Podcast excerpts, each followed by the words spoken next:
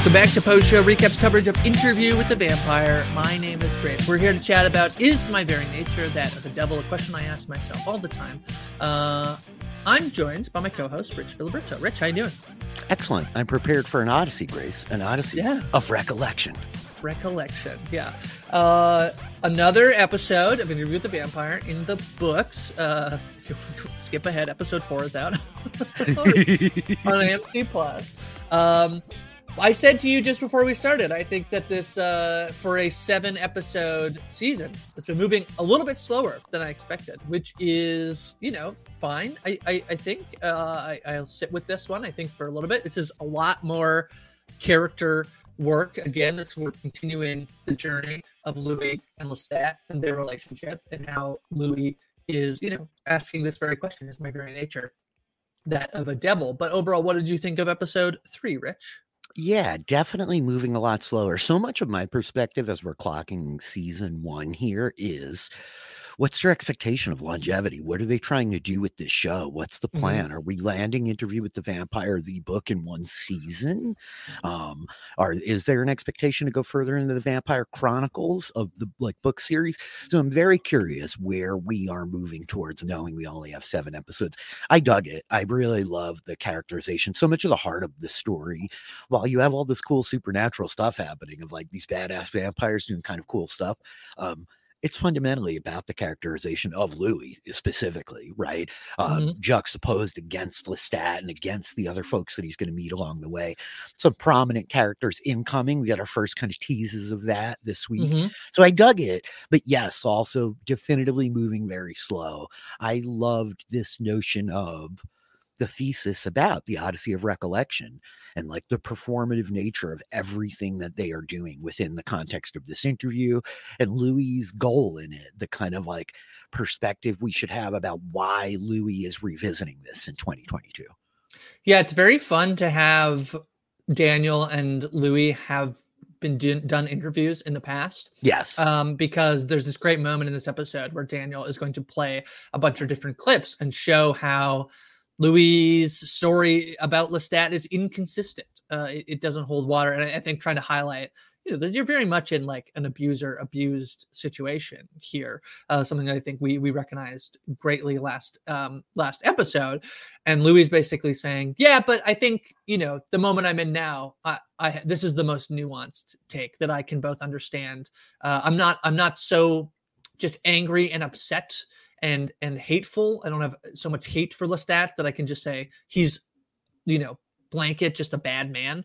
Um, and I I don't have so much love for him in this moment uh, as we're speaking that that I would just you know speak the world of him. Uh, it- it's it's both things can be true. You can love and hate someone um, at the same time, which is you know the complexities of someone who is in an abused relationship why there are so many patterns um, that unfortunately in our society make it so that people often uh, will go back to their abusers or or things like that. But um, yeah, a very uh, compelling, very little Daniel I found in, in this episode, which is which is okay. Um, but uh, yeah, I, I found uh, it's just you know if last episode is the training montage uh, episode, this is like you know now he's sort of settled in a little bit. Um, but now it's how society is actually going to to treat him. This is very, I think. Well, I mean, um, it's very introspective between Louis and Lestat, but it's also very um, you know uh, they're looking outwards in terms of um god what how fenwick treats um louis in this episode is is, is quite awful oh yeah the institutional failures and the the realities of the time at the turn of the century here and uh, the early american experience as it was. I love the like juxtaposition of that. Again like the contrast from last episode where we're so invested in kind of the relationship between louis and lestat and this week we like plane out a little bit to almost like a day in the life of. We get a lot more of their like contemporary experience, what their existence is like week to week, month to month. But then we add in the layer of this external pressure. Like, mm-hmm. okay, now the world is changing around you. Now all these things Lestat said to you are kind of coming true, where like your efforts to keep one like foot in the life of the living and the other walking this life of the damned have crashed head to head into one another both with this relationship with his family and the professional failings, right? Is like we end up with all the governmental shifting, the legalities, and the fundamental burning of his brothel, right? Like mm-hmm. this part of Louis that Daniel is very clearly identifying turn a black man into a vampire, push him as far as you can push and see what happens, right? Like it's really interesting. It's very compelling, and it's such a great pivot on the experience of Louis from the books, right? Um, I, I enjoyed it in that way, but we're definitely moving slow.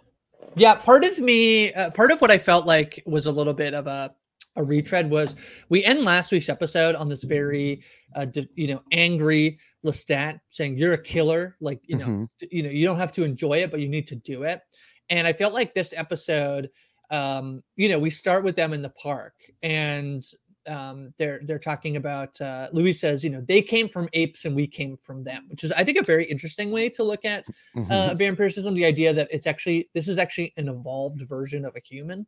Uh, mm-hmm. I think is not a way I've ever looked at at being a vampire, but they are these incredibly powerful individuals. We get uh, some more showcasing of some of the abilities that specifically Lestat has uh, over uh, a, a, house full of soldiers, right? Um, but yeah, this this this uh this you know philosophical talk about them is like, well, what do you what if we're here for a greater purpose, right? I I, I don't know. Were you getting any Dexter vibes? Uh, Rich as he's like, what if we just kill the worst of them? What if we only kill the bad ones?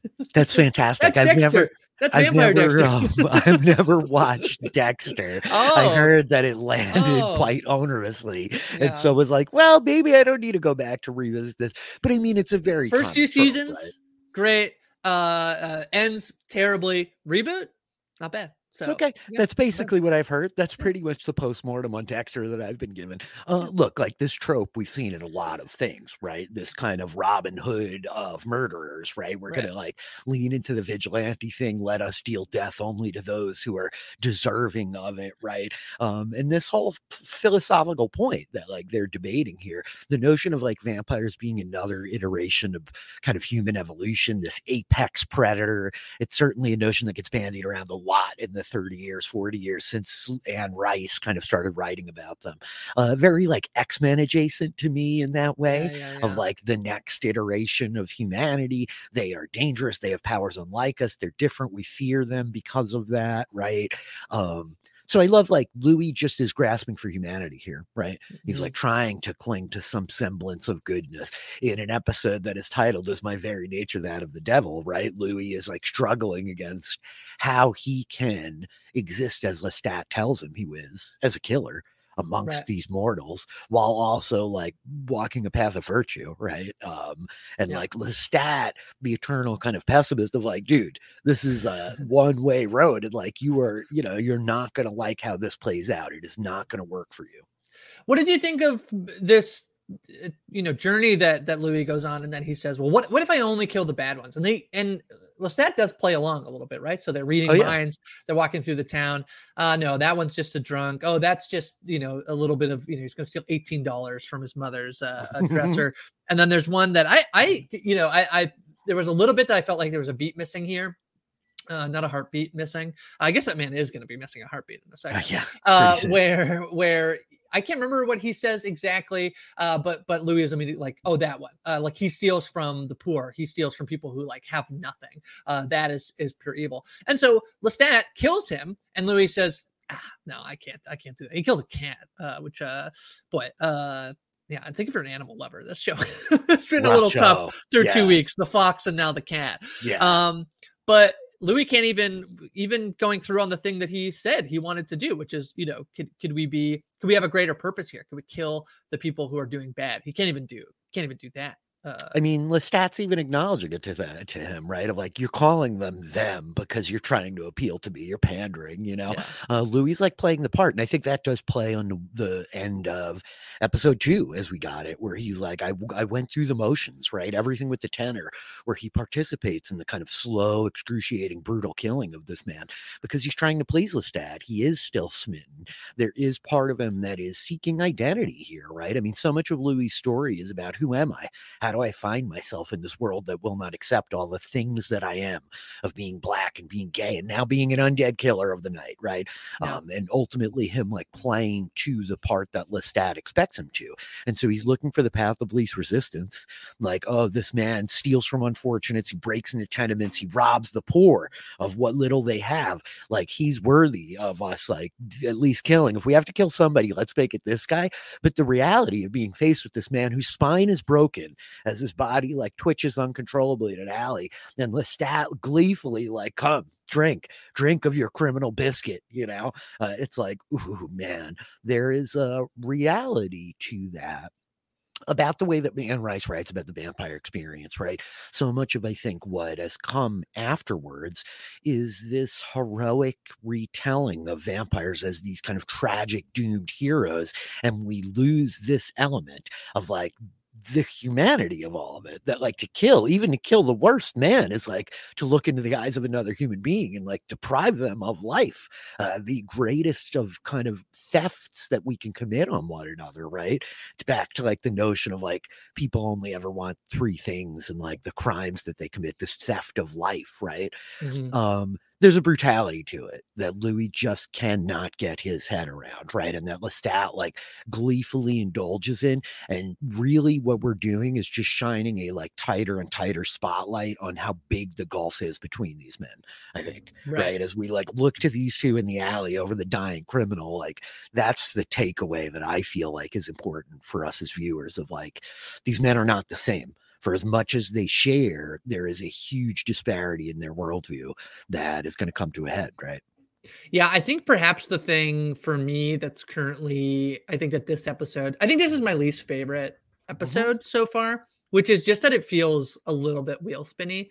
Yep. In that, um, you know, it's funny because I often say that I want these really tight, contained stories, and yet I think where my complaint is going to be is that we're only getting the two worldviews, uh, two vampire worldviews, right? Mm-hmm. Um, uh, we're just getting Louis and Lestats, and um, yeah. So, so this episode, uh, we're going to see them sort of play each other uh, a, a, bit. Um, uh, starts with Lestat taunting the piano player. Is his name Jelly Roll? Rich? Is that yes? What yes. Great, what a great name. That's great. yeah. You gotta love those New Orleans musicians' names. Those guys really, uh, they they had a good thing going. That's right. Um, which we'll find out that uh, Lestat is doing this to protect Louis. That uh, Jelly Roll was going to leave for Chicago, take a better gig, and so sort of like uh, entices him to to stay. Um, this is also going to be where Lestat starts flirting, romancing Antoinette, um, who we'll see throughout the episode. He does not kill; he entertains, uh, much to the surprise of of, of Louis.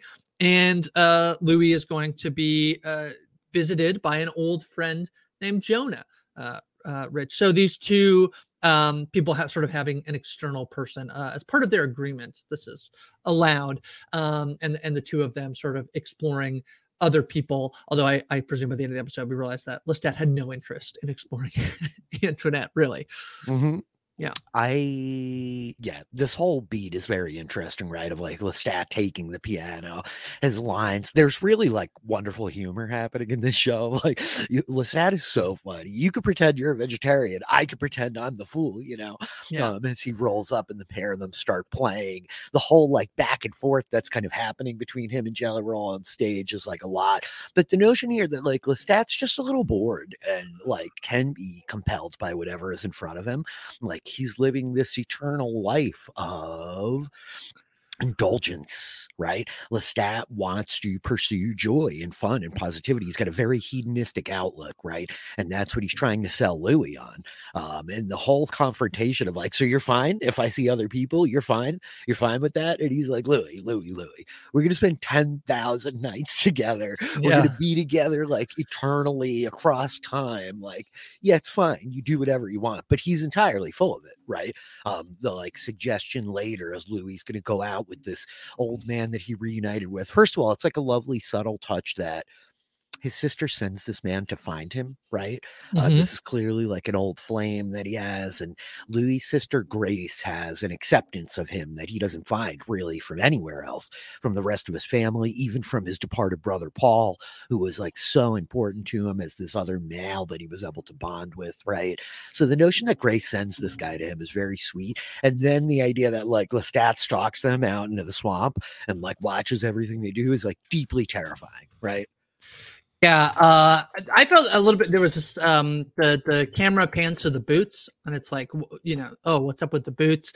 Um, this is where we get the Odyssey of mem- of, uh, of Remembrance, uh, a piece from Daniel about was it raining that night? You know, um, and I I thought this was a little bit like I, I eventually got it, but I was a little bit confused at like what we're doing here because we see the scene again, mm-hmm. um, although it's raining, and then Louis saying, "Yeah, I don't remember," which is fair. It's a long time ago in terms of you know, essentially was Lestat watching? Was he was he did he follow you? Which we're going to learn uh, later. He did because he repeats the exact lines uh, when Louis says, uh, "I'm in an agreement," uh, or "I'm with somebody." Uh, he, he he's a lot. He's not perfect. Um, and so Lestat is going to throw that back at Louis uh, later. I know I'm I'm a lot. I'm not perfect. Um, but yeah, this this this game of and this this jealousy that Lestat has, I think, um, again, this idea that like he has so much more power in this relationship. He is uh, his maker, Louis' maker, and the fact that he's so insanely jealous at anything uh, uh, Louis might do might do otherwise, even though he's doing the same thing. And and when he says when Louis says, "Well, you have Antoinette," says, "Yeah, but I don't have any feelings for her." Like, mm-hmm. such a it didn't mean anything. Yeah, it didn't mean wiener. anything. I love you, Louis. Um, yeah. Just the whole back and forth of this Odyssey of Remembrance, right? You talked about it a little bit, but it, Louis like noting, like they're talking through it, and they're noting this whole thing of like, wait, Lestat invented the Wolverine blues, yeah. And uh, Daniel like, wait a minute, what the hell? And he's like, Louis like, look, I can't be definitive. So much of that year was a blur, and you can imagine what time's inevitable hammer does to the minute details. And this is where like we get the back and forth of Molloy being like 1973, 2022, San Francisco, Dubai, and, and we're getting this um, contradictions in terms of like Louis' descriptions of Lestat, his role, his his view of Lestat as somebody. Now we've seen an Interview with the Vampire, the film, Grace. I've like mm-hmm. read the book. I know where it ends. I don't want to spoil the ending for anybody who's along for the ride. But all of this stuff is stuff we should be clocking of like maybe why some of the perception might have been different then compared to now, like what has changed for Louis, right? Um, I think that's something unsaid that's happening. And Louis just kicked right back at Daniel this whole recounting from one of his memoirs of like, I was in my Buick staring at the rear view of my car seat, blah, blah, blah, blah, blah, this whole thing. And his ex wife reminds him that, that he never had a Buick and that car seats weren't mandatory at the time and yada, right. yada, yada, right? Um, this odyssey of recollection, the idea that the tapes are an admitted performance. And so I kind of loved the way that we go back into the scene and we hear Daniel in the real time, like, was it raining though? Was it raining? Right. And all of a sudden, like, it just starts raining. And oh, Louis like, God, I don't know. You know, could have been raining know. in the bayou, but not in the corner or the other way around or whatever. You know, right? Like, I don't it's know. Just it's emblematic again of like the human experience. So much of what we're doing is like mapping our personal odysseys across a single short, fleeting lifetime onto these like immortal undead killers. And ultimately, like what Louis talking about here is something we can all relate to, right? Of like you you see old friends, you go to the high school reunion, you're at a wedding, it's relatives you haven't seen in ages, whatever it is, and they're recounting this story to you that you're looking at them like, was I there for any of that? Yeah. well, there's also the science. And gosh, we're gonna have to get uh, Dr. Amanda, Dr. Melissa on here. Oh, but, yeah, uh, there's this idea that every time you remember something, you're just remembering the last time you remembered it. That mm-hmm. sounds very weird, but but so essentially, if you get details wrong, they they it doesn't matter because they get embedded into that memory, right? Yep. Um, yep. That uh, every time you remember it, you're just remembering the memory. So if you recall it, and it's like, yeah, you just mess up mess up a detail, that is what you're remembering. You, you can't actually remember the actual moment, you know. Um, so yeah, it's very interesting how our our our brains work, and and yeah, to add on to all these complexities of a story that we don't fully, you know, know. We we know a little bit because we've you know you've read the book we've both watched the movie but this is a retelling of this story right? Uh, even mm-hmm. the, the the point of this interview right? That that this is a, a, a different way than what had happened in the movie. This is you know he's sitting down with him for the first time in this uh, in this version. Louis and daniel have this history that this is a whole new um piece it's really really fun that they can play with. I really like this dynamic of like yeah we've met before and we're doing this again. Um and uh and daniel was it not in a great place either let's not forget the last time no. uh, he interviewed uh, louis as as as well. So yeah this was really fun this like uh yeah was it raining? Um and then seeing it immediately rain. And i kind of love that louis seemingly doesn't really care. Um yep. like when he he's sort of like I couldn't I couldn't possibly remember. And he turns around, right? Uh it's not like, oh yeah, I don't know if it was raining. And like then trying to figure out the details, just like it doesn't matter. And I think that there's a lot of like we say this a lot, um, especially when we're talking about reality shows. It's like perception is reality. Yeah. Um, that what somebody thinks happened, it doesn't really matter if it's sometimes if it's different than what actually happened, because if you have a perception of it and that's how it affects how you feel about somebody, then that's all that matters. And I think that's what's happening here. That that Louis feels like he he is in the best place at this moment. It doesn't matter if what he said before is different. Um, and also this idea of like, was it raining? I think in the same episode, we find out that Lestat was there. So it doesn't really matter if it was raining or not, right? Because we're eventually going to find out 100% that Lestat was watching them anyway yeah, uh, it doesn't matter. And I think that part of this is like what he needs to do to reconcile it, right? There is this element of like, you can agonize over the things that you don't know. We have to move forward. You clock like some of the powers that we get to see. I think Lestat with the most impressive display is he like empties the brothel of the soldiers with like, but a, but a thought, right? But we see yeah. here as like Daniel is like throws the tapes into the garbage and Louis like, oh, who's performative now? Yeah. Well, he then is like, okay, okay, yeah, fair enough, and deletes the files from his computer. But Louis like spontaneously ignites the garbage can with his mind, right? There right. is like a moment where like so these guys have um so Louis certainly having come into his own now a century later as we pick back up on him, this guy in Dubai, like he's got his own tricks up his sleeve, right? Um, we've not necessarily seen him replicate the things we see Lestat doing, which I find really interesting. But yeah, clock that. Louis well, that's from like, the ignite stuff. Yeah. The beginning is that uh, each each person's power is different, right? Mm-hmm. Uh, that one mm-hmm. one vampire has a power that another might uh, not, which is very uh, fun. Again, I'm very excited to meet more vampires in the show yeah. because I think oh, that's oh, yeah. the thing that I'm uh, excited about. You and I have been talking about another uh, a property where all these people have sort of different powers and how fun that that can be. Um, and so I'm excited to as we we we dive we expand the world um, a little bit. Speaking of expanding the world, this is a point you brought up last week that um, Louis in the book has no family left. That uh, his uh, his his wife and his children die. His parents are not around. Um, we get a pretty harrowing scene where Louis is going to go over. He's he's going to try to keep up appearances. He says that does not work. Uh, uh, he heads over uh, his mother tells him he cannot come inside. The party was during the day. The devil walks at night. Um, uh, Grace's husband is going to try and stop him from entering. He's going to kick the door in. I think he does multiple times. this episode is wildly kick down doors, um, and he's going to scare the twins and his sister. Um, and so, yeah, this is struggle, an interesting twist on the the book and the movie that um, there is this thing that could tether Louis back to the, the human world, but it is not working. And it's actually causing an incredible amount of strain for Louis.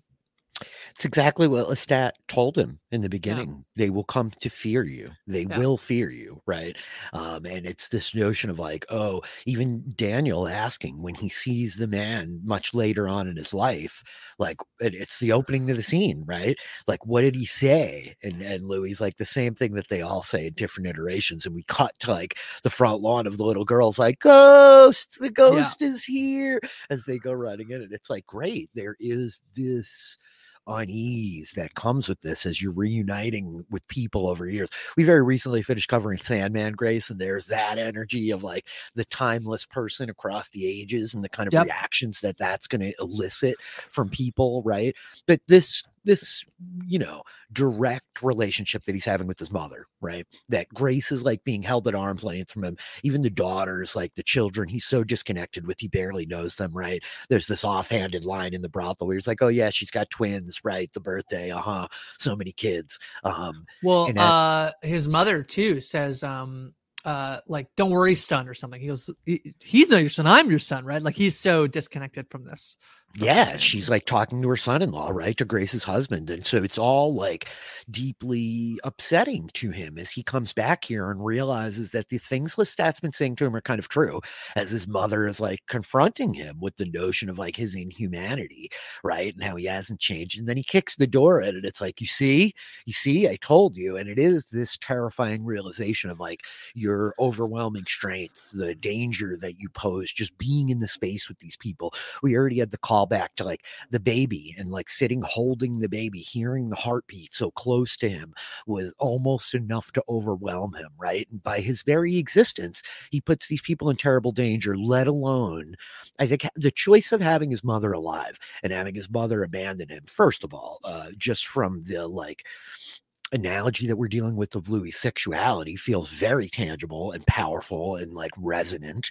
But second of all, the notion that this religious woman is like condemning her son as a demon is like pretty important to the fact that this guy is like deeply religious and struggling with his own death, right? Right. Um, yeah, it's really I think it's really compelling because I think that um to, to my point that I felt like this episode I, I want more people in this in this world but it but it's you know what they're you know what the show is chosen to do and i think that that's something sometimes i think when we're like sort of critiquing the show like i can i can sometimes understand why they make a choice that they make and if i was making the show i might do the same thing which is essentially we have to show that louis is on his own um, mm-hmm. and if they want to do that for two episodes i think that that makes a lot of uh, i think that, that there there's some i think utility to that that over the course of these last two episodes louis has no one um really who you could i mean he has lestat but but we know that lestat you know that's not a fair you know person you know person for louis to have uh, we, lestat's not his advocate yeah. Right right um so he he has he has nobody even in this episode he kind of finds somebody who in another world, I think very interestingly, let's put a, a pin in this, uh, Rich, and, and probably we've given away too much, but uh, uh Jonah talks about going to Europe for these European sensibilities. Yes. Uh, so let's put a pin in that, I think, uh, yes. Uh, as as we're watching this show, European sensibilities. They don't care so much what you look like or who you're looking at, right? Yeah. Yeah. So very fun.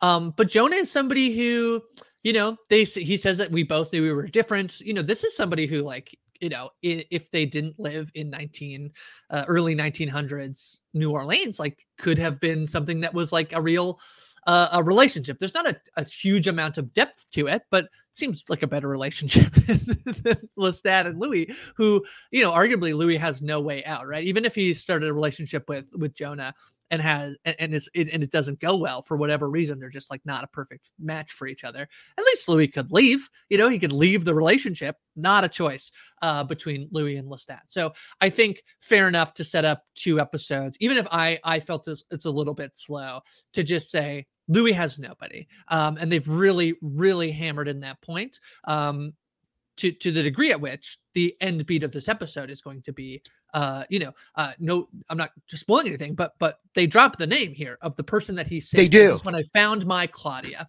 um mm-hmm. so uh needless to say this is going to be a character who is important uh, uh moving forward and a part of of Louis's life um and so yeah it's in this moment i think at the end of the episode after two episodes of being like yeah, Louis has no one. Okay, has he fa- did he find someone in this moment that he he saved this girl from a fire? Yeah, I love the kind of lack of depth that we put into Jonas as a character, right? Because the reality is that um, there isn't a deep and meaningful, powerful connection between these two guys, but there could have been. They share so much on a surface, right? And like that was never an entertainable possibility. They both went their own ways. They had to turn their backs and like pursue their lives. And here is Louis in this like tragically doomed relationship. And to your point, these last two episodes just articulate so well, like, um, yeah, Louis being alone, right? The actual like gulf and the divide between him and Lestat.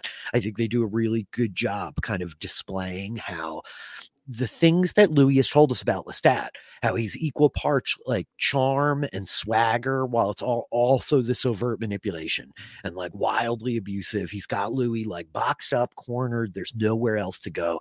And so the reveal at the end of like, here's where I found my Claudia, right? Uh, if if nothing else, just the framing of that line should be indicative of like the importance of Claudia to Louis going forward. She's amongst my favorite characters in the story. To me, this is where like interview really opens up. So I'm really excited to get eyes on episode four, which is already out, I guess, on AMC Yeah. Plus. Yeah. Um, but I I Well- do think it was a very like effective job of of just articulating Lestat and the like absolute kind of lack of care that he has, the real lack of thoughtfulness, how so much of like what he's engaging with Louis is just on a surface level, despite like all of these big talks of like, we'll be together forever, a thousand years, a thousand years, Lestat and Louis forever on adventures, uh, you know, like it, it- there is Yeah. a total disconnect there. He's a manipulative monster, right?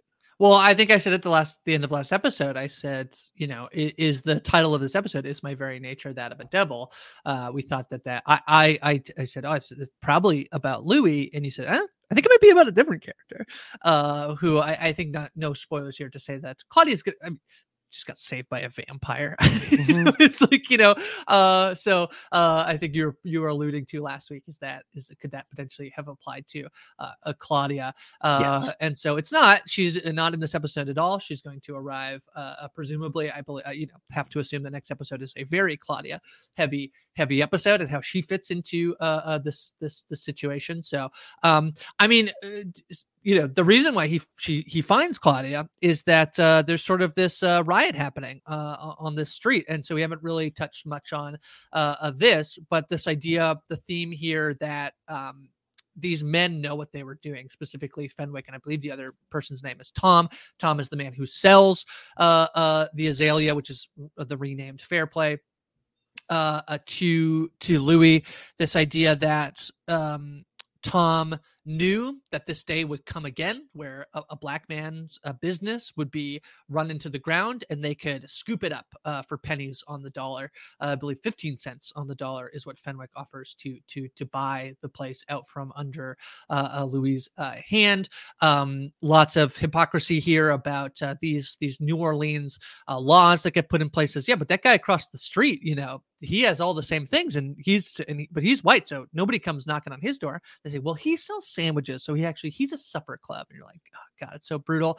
And this theme here that you know, I it really resonates with me. I say this a lot that I I I love rules, Rich. I love uh, you know, I'm a very, you know, if you if you had to put a D&D class on me, I'm I'm lawful something, hopefully lawful good.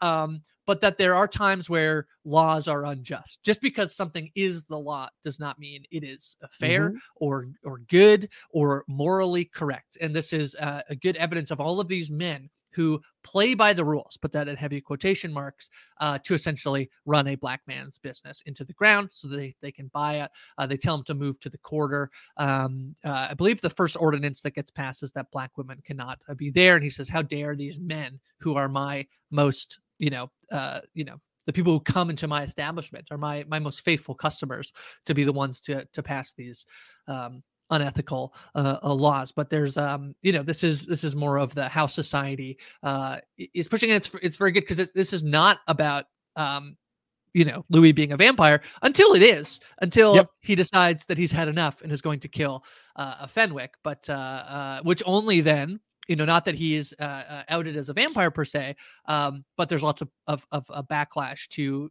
to presumably his involvement somehow uh, even the fact that he's sort of pushing back on fenwick might have been the reason that fenwick gets killed and is publicly displayed uh, in, in front of city council or whatever uh, there's a lot here rich there is a lot here. Uh, so yeah, I love the notion of the deception that's happening, right? That these men who will like sit and commiserate with Louis in the back room playing cards are the very ones that are changing the laws and and reconfiguring things. And the fact that they're all being very savvy within the confines of the rules, Grace, right? Louis himself has this move where he's like, Yeah, I gave five percent of the ownership to my girls, right? So now we can't be like boxed in this way but the reality of like somebody else is kind of outmaneuvered and outflanked him with the like sandwich trick, right? And that ultimately he's still, no matter how he's playing on the edges of the legality of all of this, he's still like got all these forces arrayed against him that have no concern for him. And the quiet reality that as he sits in the room, it's not about him being a vampire, as his emotions get raised, and he, he gives it to Lestat of like, I've lost everything. Uh, he's lost his family. He's not going to be able to ever have a family of his own, which is an important note that he's like raised in the past. He's trapped with Lestat, uh, and now he's about to lose the last thing he actually cares about this business, which was so important to him and is emblematic of a lot more than just a business, right? It is it is a measure of like status and the fact that he's allowed to like sit in a room filled with like white important men and play cards and speak openly, right? All right. of this buys him into this. So as, as the reality of him sitting as a vampire in this room, being able to hear their true thoughts, right? Of Fenwick in particular, like some of the things that he's thinking directly do not align with the words. And I think again, in a very tangible way while we're dealing with this supernatural mind reading thing, this is very human as well, right? How mm-hmm. many times have you sat across a table or at a conference call or whatever with somebody, Grace, who's telling you the words you want to hear, but you could see the dead yeah. look in their eyes of like, yeah, like the judgment is pouring off of you right yeah. now, right? And like it's infuriating. It is yeah. infuriating to know a truth that somebody is like bald face kind of rejecting to you with their words and the gaslighting sort of of that entire experience. So to boil it down and this is only when we're working with like are human measures of deduction, which lead to assumption, right? We think we know, and mm-hmm. probably we're right. But Louis, yeah, we make an insight knows. check. We might right. roll good, we might roll bad. You know, exactly. We get the high insight, they get the low deception. But Louis really like knows what's happening here, right? Yeah. And is like driven to this distinction. I think ultimately the place of being like, you know what, I am different. I do have these dark gifts. I do not need to suffer this. And in one part, it's him unable to manage his emotion and be so precise and controlled, right? It's mm-hmm. a moment of like weakness. But in another, it's a very real turning point in this guy's life of like, you know what? Like it's not about the petty thief who's like breaking into tenement houses and like stealing money. It's about like the systemic corruption that is happening on this really big level. And F that. Louis not acting out of a sense of altruism here. It is like greed, right? It's mm-hmm. emotion, it is jealousy, it's all these petty feelings, but that doesn't make his actions uh, I, I, don't want to say, you know, they're not, we can't like empathize with them per se as he's going to brutally murder this man, but we certainly can empathize with them. Like yeah. we do, we understand, yeah. right? Like completely. And we're yeah, very much in like, shoes, right? I, I, think like, uh, you know, I think struggle with this a little bit that it feels like to say like, yeah, this is a satisfying kill feels like you're like condemning, you know, or like uh, endorsing like yeah, the murder, death of somebody, which murder, not, right? Which we're absolutely not. You know, it's a fictionalized TV show. The man was being racist. It was like, yeah, it's pretty satisfying to see. Yeah, tear this guy up tear yeah. him up, Louis. Yeah. Tear him up. And the hanging of him afterwards is wild, right? The reality that this drives to two important scenes from the book, which is the burning of Louis's plantation that mm-hmm. happens in the story when, like, uh, he's a slave owner, he's a plantation owner, and his slaves are the ones that are like come aware of the supernatural elements that are happening here. They can understand his comings and goings and operating they, in the night. They split this a little bit here that I feel like where we see the most, like, he's the the devil is walking in the night is like sort of other p- public figure like people like these children near his yep. mother's house like it's sort of his family that that where that sort of surrounds uh uh him and then but then this idea that like it, it's sort of the systematic like it's government and then the people and so sort of the public who want that type of government in place are the ones who inevitably burn down the azalea um, in lieu of burning down the plantation i just yeah. love that we get to the burning of the azalea like the destruction of louis's physical properties of his assets his resources this the sanctity of like um his home right being destroyed is like really tangibly important and the fact that that drives to like the Claudia reveal here is like a really interesting beat too. As these things happen Agreed. kind of on the heels of one another, but I like the way that we're compressing all of this and like Louis's choice actively leads to all of this. This right. is not just people outside. Like Louis acts with impulse, and suddenly his home is burned and everything is flipped on its head. Right? Yeah. What I really like about the way this episode comes together, that this is might be one where uh, when I initially watched at the end, I was like, "That's fine." Like I, I think that this has been good. I, I by no means when I say it's been a little wheel uh, uh, you know churning or whatever. I still think it's it's good. It's a good it's good TV. It's just not as good as I think the last two episodes were. Especially that first episode was so compelling. It was riveting. Yeah. Yeah. Um, but this I a lot of the themes play into each other. That this is exactly what what Louis does to Fenwick is exactly what Lestat wants him to do, right? Yes. And it actually is the thing that he and he, he uh, that that he wants him to do, and it's the thing that he's you know I think you know he's like, I saw this in you, right? This idea that Lestat keeps being right is the very frustrating part of their relationship, right? Mhm. So when Lestat says, "Didn't you enjoy it? Didn't you, you know?" And I didn't do it for that. I did it. I did it for my people. It's just like, didn't you did it for yourself? You were mad and upset. Um, and I think like both of those things can be true. You could do something for what you think is like morally right, and also very much enjoy it individually Mhm. um and and and so i love that and then what i also love is that i think louis because he's part of the system in 19 you know 14 or whatever i guess they're in america so it'd be like when did america join the second world war a little bit later right so this is probably because we did a time jump last episode we're probably in like 1917 or so Mhm. that um killing this man killing fenwick doesn't help things it makes it worse Mhm. uh to kill to kill fenwick uh that by killing fenwick and doing it also in the way that he does it um okay i just have to say three blue jays just parked outside of my house and it's beautiful and i don't know i just need to stop that they're just sitting in front of me oh sorry Because uh, Blue Jay season, I've had a lot of them in my yard recently, Grace. I've been like watching them. They're a much maligned bird as they are bullies at the bird feeder, but they're No, quite pretty. they're You gotta love a blue feeder. corvid. Uh, listen, I'm a Toronto Blue Jays fan, so the fact that three of them just came and hung out. Uh, anyway, amazing. A Um, fortuitous portent. yeah, that's right. Um, so yeah, the fact that it actually makes it worse and and does, you know, I I like the way that they've reimagined. Um, you know that that Louis is not a plantation owner; he is a business owner. Uh, but that we're in the same spot uh, in the books. That the, the the his his business, his property will be burned down. He is going to be uh, driven out of at least running a business. Uh, and at the same time, I, I love that that note that it's actually what leads him to Claudia as he's stumbling through the street. Hears this woman crying, goes inside and collects his Claudia. Um, very fun, fun stuff.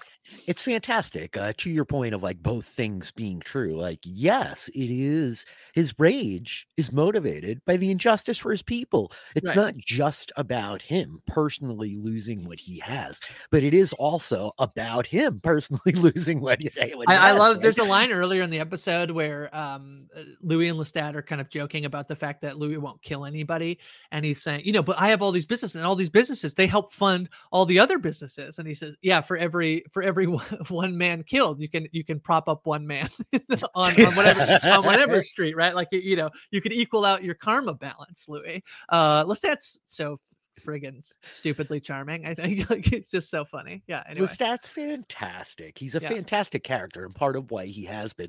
We're talking about a lot of morally complex characters on TV these Yeah. days, Grace, Yeah. as we're deep in Westeros, you know, um, even in, in a galaxy far, far away, and our discussions of Cassian Andor, we're really playing in the gray space, and it's very fun.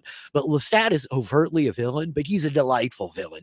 He's not a villain that you love to hate. He's a villain that you love to love. This guy He's is clever. akin to. He's very clever. He's funny. He's charming. Plays the uh, piano. He is always right. Yeah, he plays the piano. He invents classic songs that you didn't know the name to until this episode, but you totally recognize. Yep. Um, and he knows what he's talking about. He's been around the block before. Amidst like small Lestat drops this episode, by the way, is the notion that he said he had 20 children. Did you clock that? Oh, I didn't clog that. I didn't hear that. When he sits down at the piano with Jelly Roll, Jelly Roll is talking about how he has not had success with women. Uh, Oh, yeah. I love I love Lestat calling him out for keep using a joke about his wet D. It's like, like, you only have one joke, dude. He's like, Yeah. you really hung up on that joke. And also, the man has 20 children, by the way. Blah, blah, blah, blah, blah. It's a very like small beat where he's like talking about himself of like, Lestat's lived a whole life, man. Lestat's like potentially lived a couple of lives. Well, and presumably comes vampire in- can't have chi- vampire can't have children. So these are all he had 20 children before he was turned into a vampire. Gotta wonder. I'm real curious to see like what more we hear there. Mm. Um, but it's very interesting to have a character like this that is right and have Louis who's like so freaking mad to learn these lessons. It is a lot like parenting in that way. That part of the analogy maps pretty good of mm-hmm. like, gosh, I know how this is going to play out. Young adolescent child, you know, oh, you're heartbroken.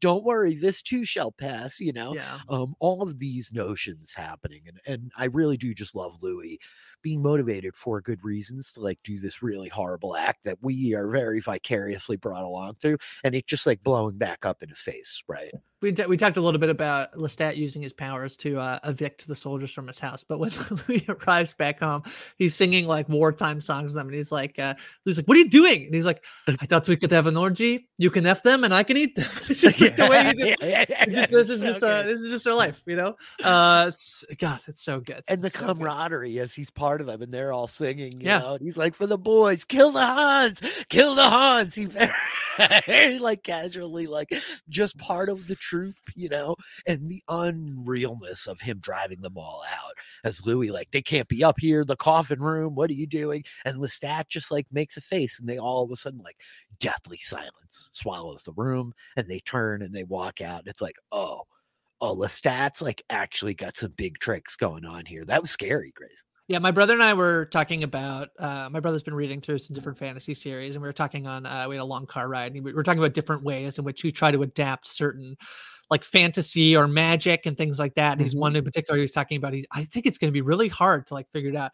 Uh, but I, I there's uh there's no classic like uh, the uh, if I put my hand on my temple and think really hard Yes. I am doing magic.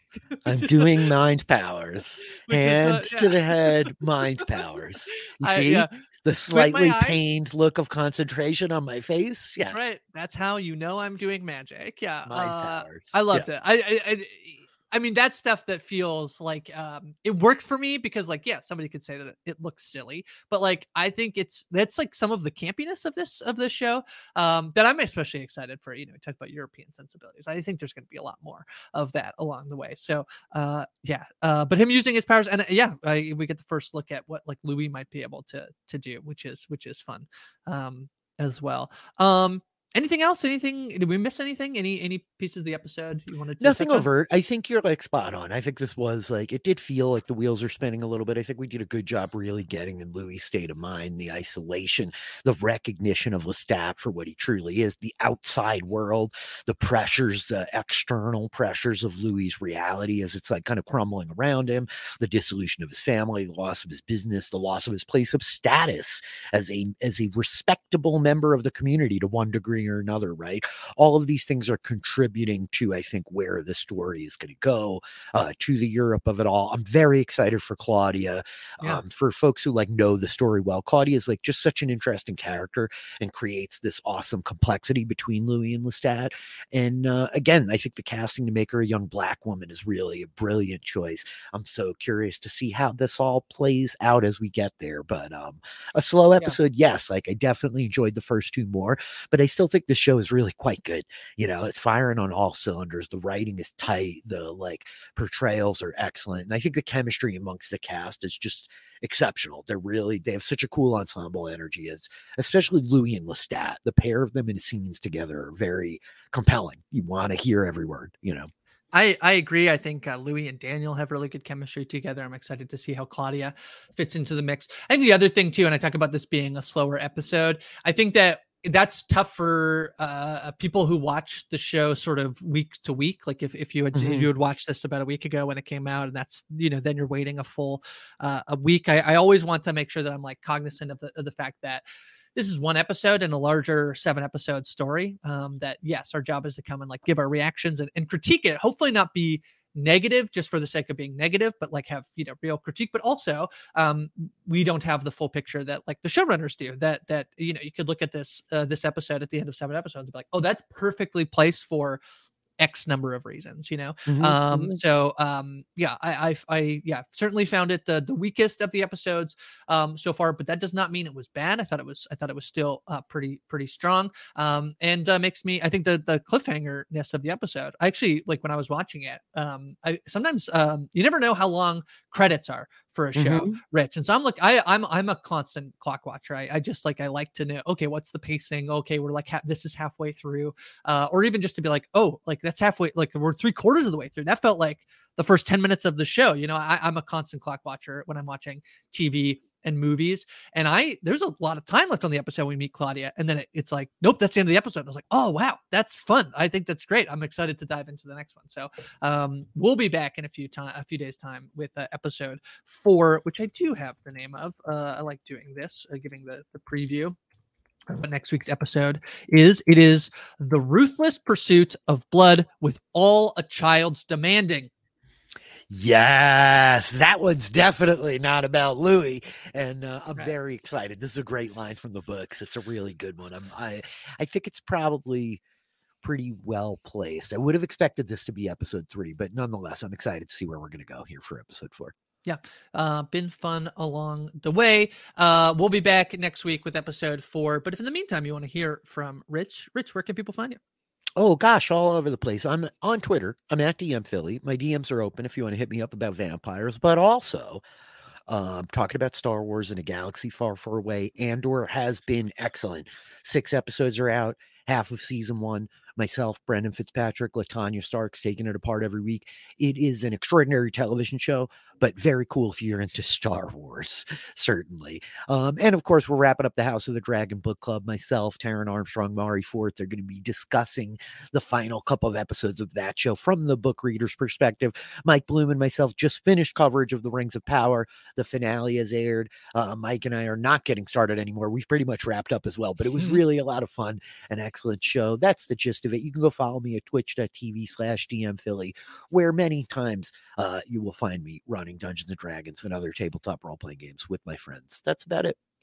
Uh, amazing. Uh, I am also covering House of the Dragon. Mike and I get on uh, a podcast as soon as the episode is over and chat through it. I think we had a very lively uh, discussion. Another one where I think the two of us uh, uh, and Jason, who joined us last night, uh tried to be uh, you know, critical without being negative because I think it was sort of uh, for us not the most exciting episode, which I'm seeing a lot of debate on Twitter about whether it was a good episode or not. Uh, episode nines have a lot to live up to, Rich. So, mm-hmm, mm-hmm. um, also covering movies each week here with Ariel. This week, Latanya is going to join us to talk about Halloween Ends, and then Ariel and I will chat about Triangle of Sadness. Uh, so that should be fun. Uh, and uh, next week, uh, our first preview pod for the new season of The Crown should arrive. Shannon, Gus, and I will chat about seasons one and two the week after uh, three and four before we start kicking on individual episodic coverage of season five, which I'm sure is going to be a big show considering the passing of Queen Elizabeth uh, uh, earlier this year. I think it should be a very interesting season of television to watch with that uh, lens. Over on Rob Has a Podcast, I have a show called Roll Call where we uh, play board games each month.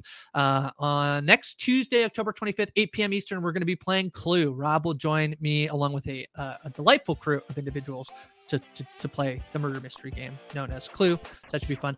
I'm on Twitter at Hi From Grace. We'll be back next week with another episode of Interview with the Vampire. Until then, Strigoi.